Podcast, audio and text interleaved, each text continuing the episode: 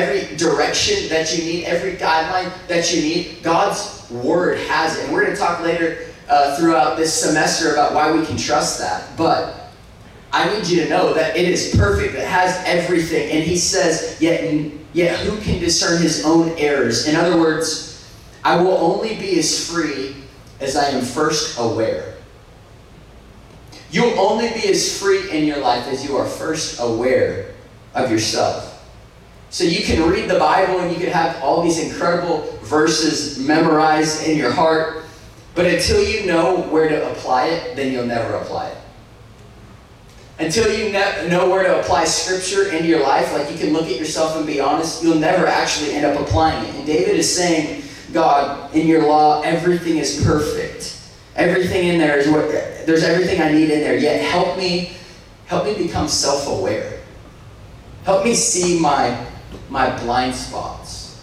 David's talking about blind spots. And he says that there's hidden faults that I don't see.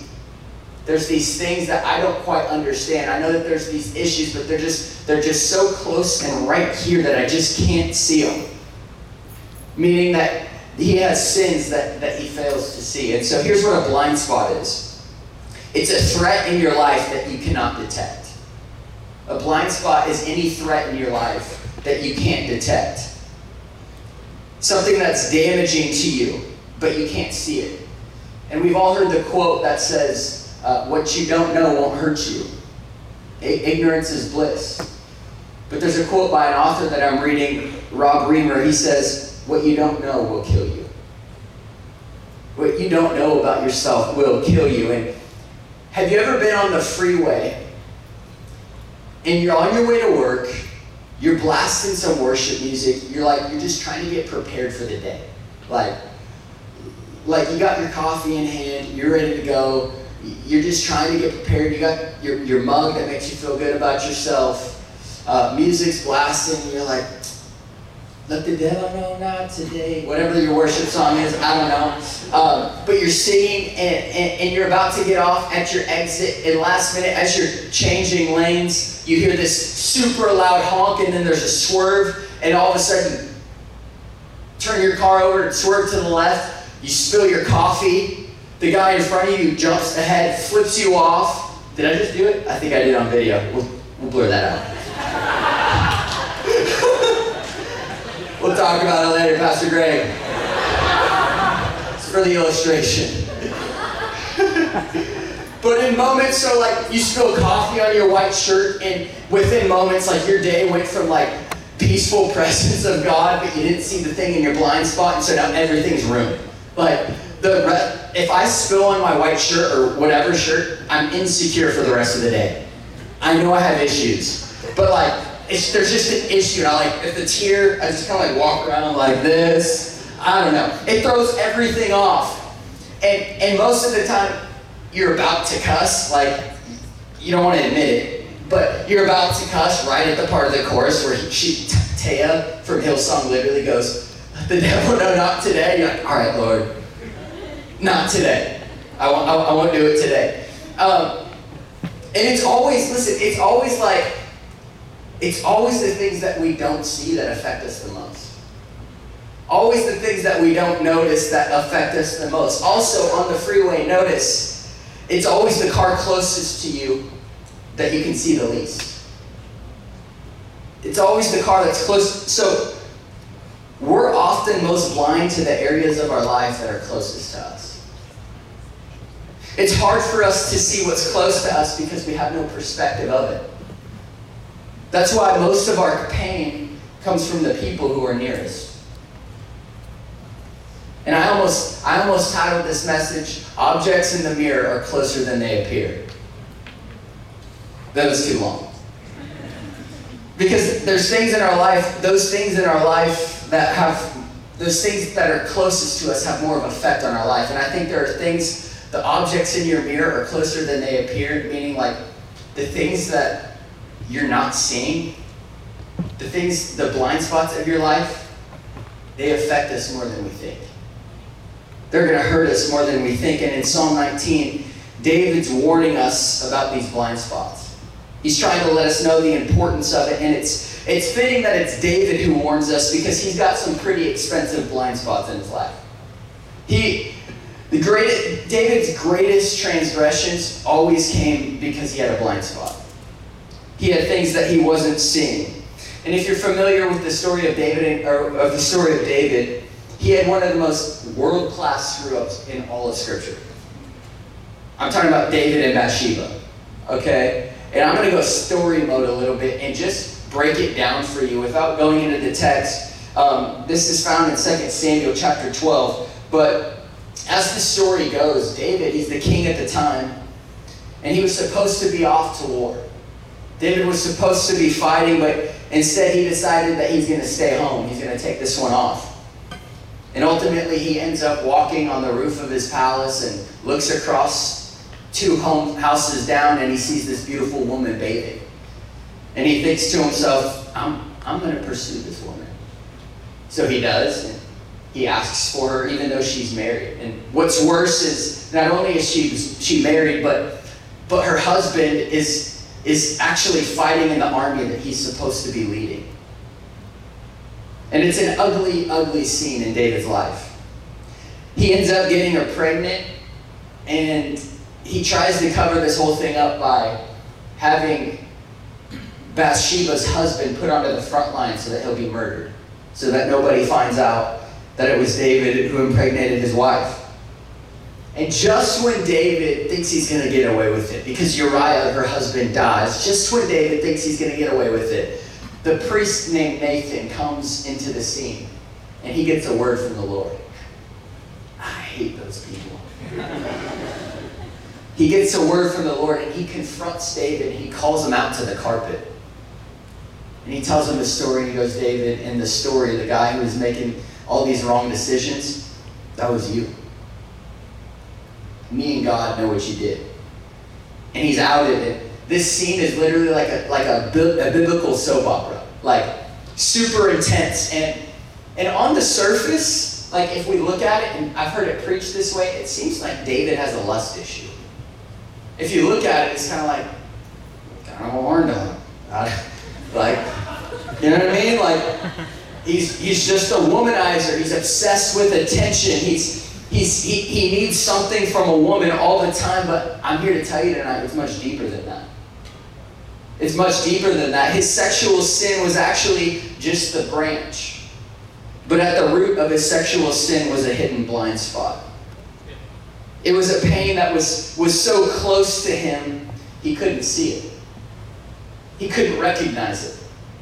This sin was, the sin and what he did wrong was now in the light, but, but the cause of the sin was something he couldn't figure out. He didn't recognize it. Nobody talked to him about, about the cause. They just talked to him about the mess. And like David, you and I, in the same way, we get stuck in this, this sin cycle. Not because we're bad people, but because we only address the branches of behavior and not the root of why we chose that behavior. Does that make sense? So we confess our struggle, it happens all the time. I see it in ministry. I'm struggling with this thing right here, this mess. So we get out of it, we get out outed. Some, somehow we feel like we have to tell someone, so we confess our struggle, and then we get accountability for like four weeks. And somebody's calling us like, hey, just want to see how you're doing with this. Send a text. Here's a verse every now and then, only to eventually, within a matter of six weeks, fall back into the same problem we fall back into it. And it ends up leaving us with this question Is God really powerful enough to break this chain in my life? It leaves us hopeless. It leaves us asking, like, why, why can't I get out of this? Why can't I break through this? And listen, embarrassment only lasts for a minute. Like, embarrassment and shame will only keep us clean from our mess for so long that eventually will wear off and we go back. And I've seen it time and time again because embarrassment and shame are the enemy's cheap, cheap wannabe of true repentance. Embarrassment and shame is that thing we feel instantly, and it, we want to think that that's true repentance. I felt that and then I confess, but that's a cheap counterfeit of true repentance.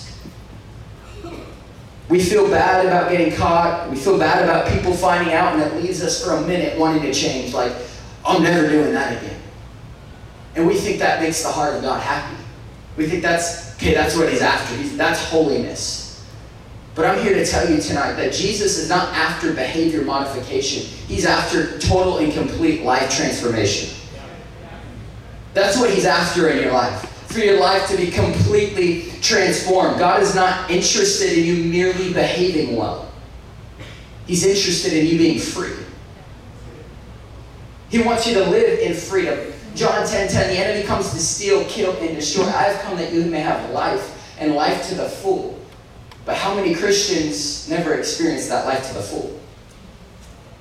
Why? Because I think we need our eyes open to these blind spots. See, David's issue, it wasn't sex. His issue was rejection that he never dealt with. Rejection that he, a pain of rejection that he never healed from. John Gray, he says this in a book. He says, Some of us never heal past the pain of our first rejection. This is what happened in David's life. This wasn't a momentary lapse in judgment. This was a blind spot that he formed when he was still a teenager. Let me show you. You guys remember the story of David and Goliath, right? You guys still with me? Story of David and Goliath? Well, that was both the launch of David's fame and the introduction to his blind spot, all in, in one little season. David learned that an unguarded strength, and hear this, an unguarded strength can become a double weakness. An unguarded strength can become a double weakness because David's strength was that he had this unyielding loyalty to Saul, who was the king at the time. David killed a giant that thousands of other men were running from for Saul, for Israel. He was wanting, he was proving himself. The problem was that Saul was pretty awful to David. Throughout David's life, time and time again, David would honor Saul. He would give his life for Saul through it all, everything that Saul was doing, he, he stayed honorable and, and he chose not to dishonor God's anointed king. He was fiercely loyal, but remember, an unguarded strength can become a double weakness. And it was an, and, and it was a, a double weakness because the strength that David had in loyalty actually began to work against him to cover up the pain that he was actually feeling from rejection and he called it loyalty. So imagine just being David. He's a teenager and he's invited into this house, this palace of the king. And David, remember, he was pretty much rejected by his dad. He was last chosen, one of eight sons, the shepherd boy. He wanted so badly to have Saul's approval. He wanted his hand of blessing. He, David loved Saul and he was committed to serving Saul. And I just want to pause quick away from the story. I, I need to say this that the more we value something, then the more we're, we're vulnerable, to it. The more I value something, the more I'm vulnerable to it. And some of you have been in relationships that have let you left you pretty hurt, that have caused some pain. And you sit there and you almost get mad at yourself for the pain that you feel. It's like, why do I care this much? Why am I feeling this pain? Why, why did I let him or her do this to me? And it's almost like we say to ourselves, I'm so stupid. Like, this is so dumb. Like, just get over it. But the truth is this listen, your pain was never wrong, your priorities were wrong. Stop calling your pain stupid. You would never say that to somebody else that you love. Why do you say it to yourself? Why do you say that to yourself? You, instead, we got to learn this lesson that the more pain that we feel reveals the higher the priority that I gave that person. The higher priority I gave that person. And so, to protect yourself in the future, what we need to do is process the pain while we adjust, adjust their priority in our life. That person, if, if they hurt me that much, it's affecting me that much, then obviously I gave them too high of a place in my life. And we learn from that. Cool? Back to the story, okay? So David, he, he's got this picture of what he thinks he wants his relationship with Saul to look like. It's going to be a, a mentor-mentee kind of thing. He's going to train me. I'm super pumped about it. Coming into the palace, this guy's going to teach me a thing or two about sitting on the throne and being the king. Didn't go anything like that. He was expected for a friendship with Paul or with Saul. It never happened. Instead, Saul gets crazy jealous of David's fame. People start singing about David and how, how many victories he's had. And so Saul, he, he grows jealous and he begins to throw spears at David. And he begins to attempt to kill him. David ends up having to run for his life from this guy, from this king. He ends up running from the king that should have been training him. And he, he ran from Saul, historians think, for about four years. Dude was in and out of caves, hiding from this guy that he did nothing wrong to. And David still never dishonored Saul. He stayed loyal. David was always loyal, but he was also blind. He was blind. His unguarded strength, it worked as a double weakness. What he didn't realize was that his loyalty was blinding him to his pain of rejection. He wanted so badly to be approved and validated by this king, but his heart was fractured by rejection, and he was numb, numb to it. And to this day, we talk about how, how we should honor and celebrate David for how loyal he was to Saul, and we should. There's a great leadership lesson in that. There's a great lesson about authority in that. But I think at some point we forget that that thing we call loyalty was actually the thing that hurt him the worst. It was unguarded. I wonder what strengths in our life that have gone, I wonder what strengths in our life have gone unguarded that are actually a double weakness. I wonder what blind spots we have. I wonder what things that people, I wonder what things people praise us in our lives for are actually blinding us to our pain? What are our blind spots? Could it, could it be that maybe, maybe you're an achiever? That's the Enneagram 3, I think. Is that right? Maybe you're an achiever. That, like, you're the person who you know how to get things done. You work harder than anybody else in the room. You'll outwork it. You'll outwork anybody. If someone needs something to get done, you get it done. No questions asked. But maybe what everyone else praises as a strength is actually a blind spot. Maybe you work so hard to get things handled around you that you actually never get things handled within you. And you become numb to what your heart needs because you're always too focused on what everybody else needs. I've been there as nine care about what you want, what DYA wants, and sometimes I don't realize what I want. I've numbed myself, but it looks like a strength. You don't realize it, but to you achievers, you're working so hard because you have to distract yourself from the wave of insecurity that comes when you stop. Because if you were to stop working, you'd have to sit with yourself. You do so much because you feel like you're not enough. What's your blind spot? We all have one. Maybe yours is the fact that your strength is like, man, I'm, I'm a servant. People know it about me. The helper, I'm a two. I, I, I'll help anybody. I'll serve. I'll pick up the chairs. I'll pick up trash. It's, but what if that's actually called the blind spot of people pleasing? That you don't realize it, but as people praise your heart for service, you're actually they're, they're actually feeling a desperate need for validation. That behind it is this, man, you need to be validated by everybody else. And with every compliment, the hunger for validation grows deeper and deeper. We see David and his sin with Bathsheba, and we call it a lust issue.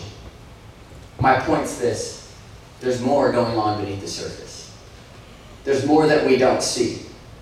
David didn't have a lust issue, he had a blind spot. His, uh, his issue was never lust, it was rejection. And what's ironic is David ends up marrying Saul's daughter. Her name's Michael. He ends up, after all this, he ends up marrying Saul's daughter named Michael because oftentimes we're attracted to our own brokenness. And if you're if you're blind to them, if you're blind to their brokenness, oftentimes it's because you're blind to your own first. See, Michael was a lot more like Saul than David thought. A lot more like Saul than he, than he realized. In Samuel 6, again, David has this great victory. He brings the Ark of the Covenant, which was stolen by the Philistines, he brings it back into Jerusalem. And, like, this is a big deal, okay? Jerusalem's going nuts. It's a huge victory. And David comes back after this huge victory, waiting to celebrate with all of Jerusalem, or all of Israel. And he walks into Jerusalem, and he begin, the Bible says that he begins to dance, and he begins to sing, and he begins literally to shred his clothes off, and he's just so excited about the victory that the Lord brought. And it's a familiar scene where David's looking for someone to celebrate with. Goliath, now here. And he comes back to Jerusalem worshiping. But watch what happens when he comes to celebrate with his wife. 2 Samuel 6 16 says, Now as the, as the ark of the Lord came into the city of David, Michael, Saul's daughter, looked through a window and saw King David leaping and whirling before the Lord. And she despised him in her heart. She saw his worship and she despised him in her heart. The Bible then goes on to say that David would walk into the house and she, she literally met him with sarcasm. She's like, What are you? You look so good out there dancing like an idiot. King James Version doesn't say that.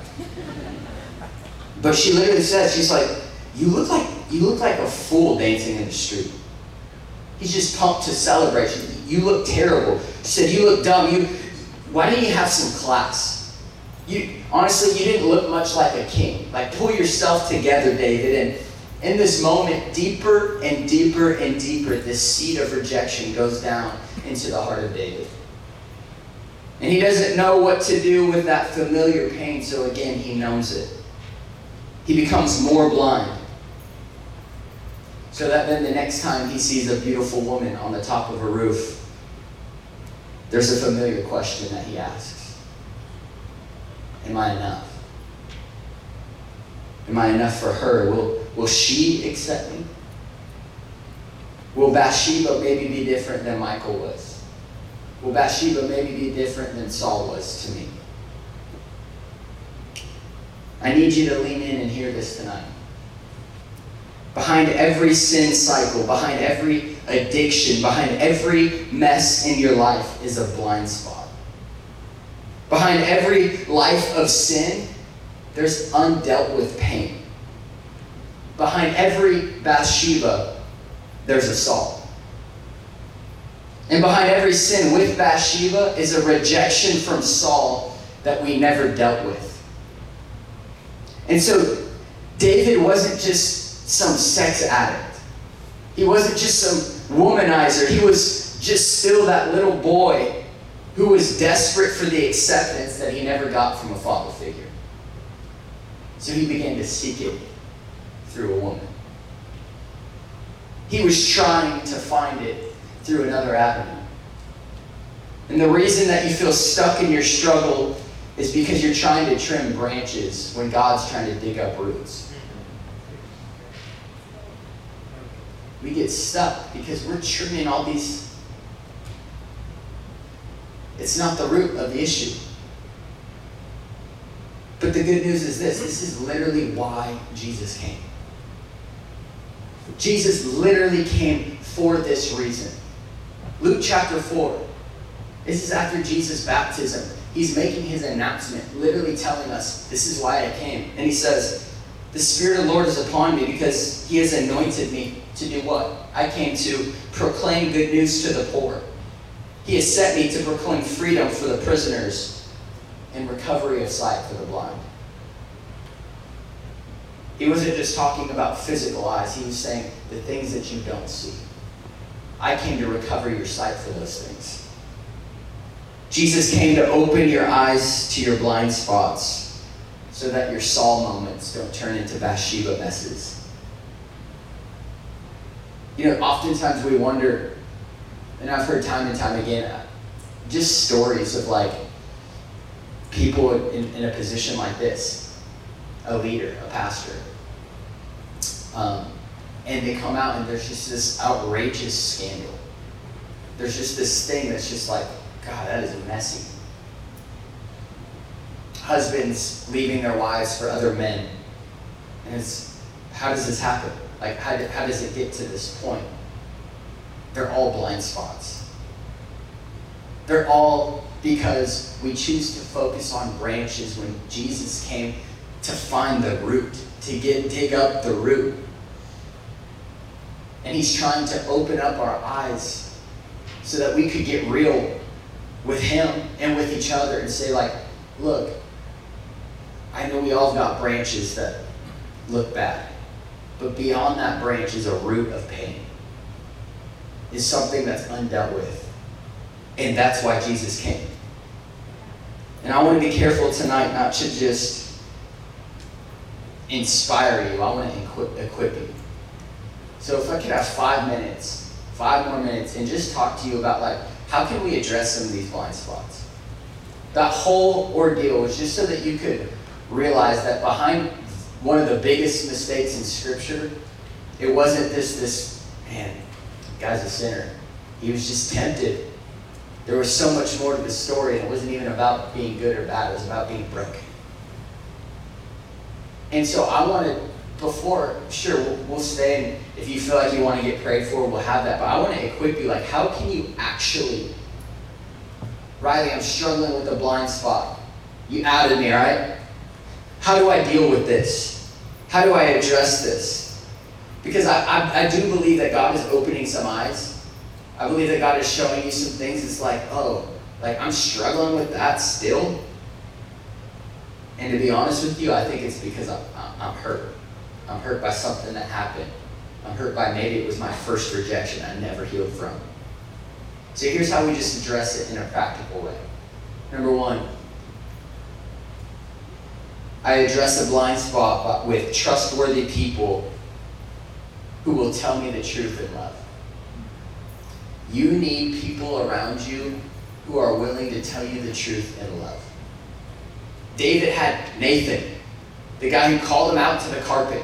The guy who's like, dude, uh, I know everybody loves you right now, but I'm going to be real. You suck.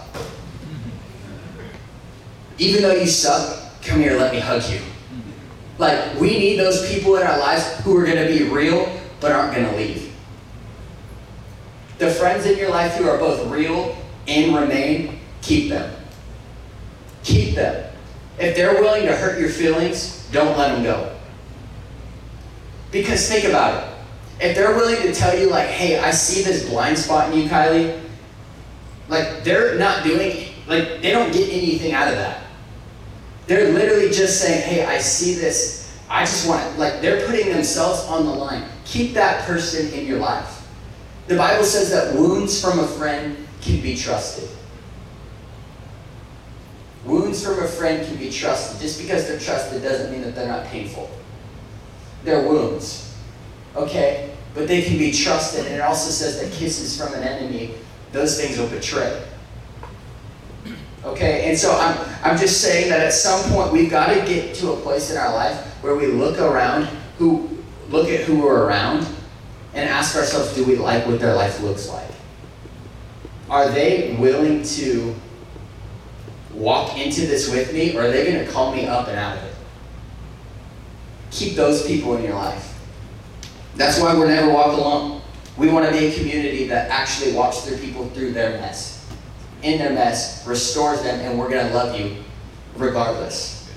Number two, how do I address my blind spot? Number two is self awareness. Self awareness. Pay attention to the thoughts and the attitudes that you have. Like, actually pay attention to your feelings, the things that you feel. David said, May the words of my mouth and the meditations of my heart be pleasing to you. Meaning that he finally learned his lesson. Like it finally clicked for David here in Psalm 19, and he finally started paying attention to his internal life, which some of us need to stop for long enough to ask ourselves, what is going on? What is happening? to be self aware means that I think about what I'm thinking about. It means the thoughts that I have, I actually ask myself, hmm, why am I having those thoughts? Because most of the time we don't do that. Like we just think things and it's this thought roller coaster and we live life like that. But if you walk into a room and every time you walk into a room you feel insecure, light bulb. Why do I do that? And begin to trick like that's being self-aware. If a certain person stresses you out, like you don't know why, but for some reason you get anxious and stressed out, you should maybe think about what you're thinking about.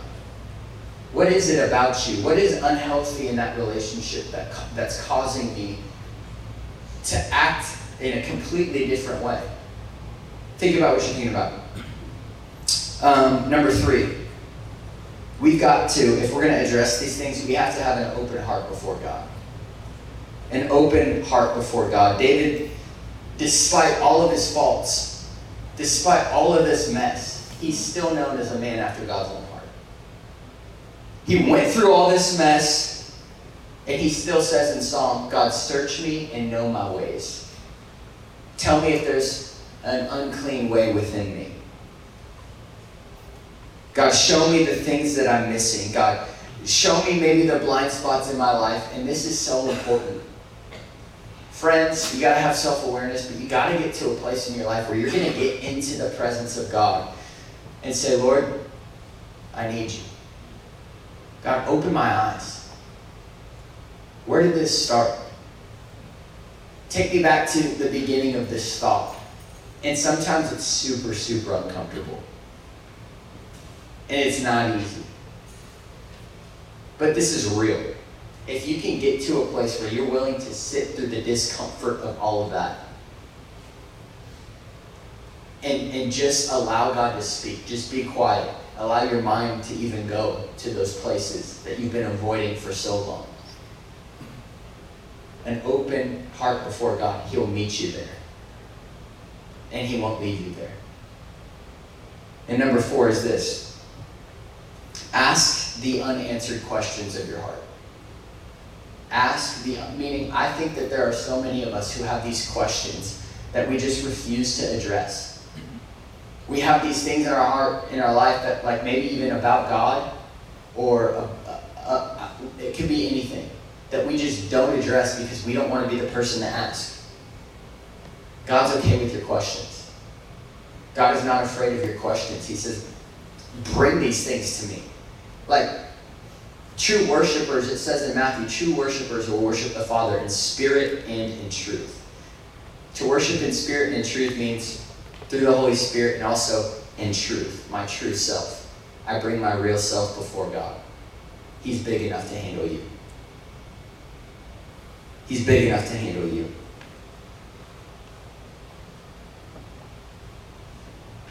I believe fully, fully that God, uh, He doesn't cause the pain of our life. I want you to know He just uses it. He uses our pain almost like a GPS to the root issue. So he, you ask, some of you have the question of your heart, like, God, why are you allowing me to feel all of this? This anxiety that we try and pray away, this whatever we try and get rid of all this stuff. Why, God, if you're good, are you allowing me to do this? And I believe it's because He's trying to get you away from the branch. And if you ask the question and lean into the pain, He'll use it as a GPS to show you the real issue back here. And you'll be set free. That's all I have for you tonight. Um, before we close and pray, I just want to really encourage you we need, we need those questions. The questions of your heart, fill those things out and put them back there.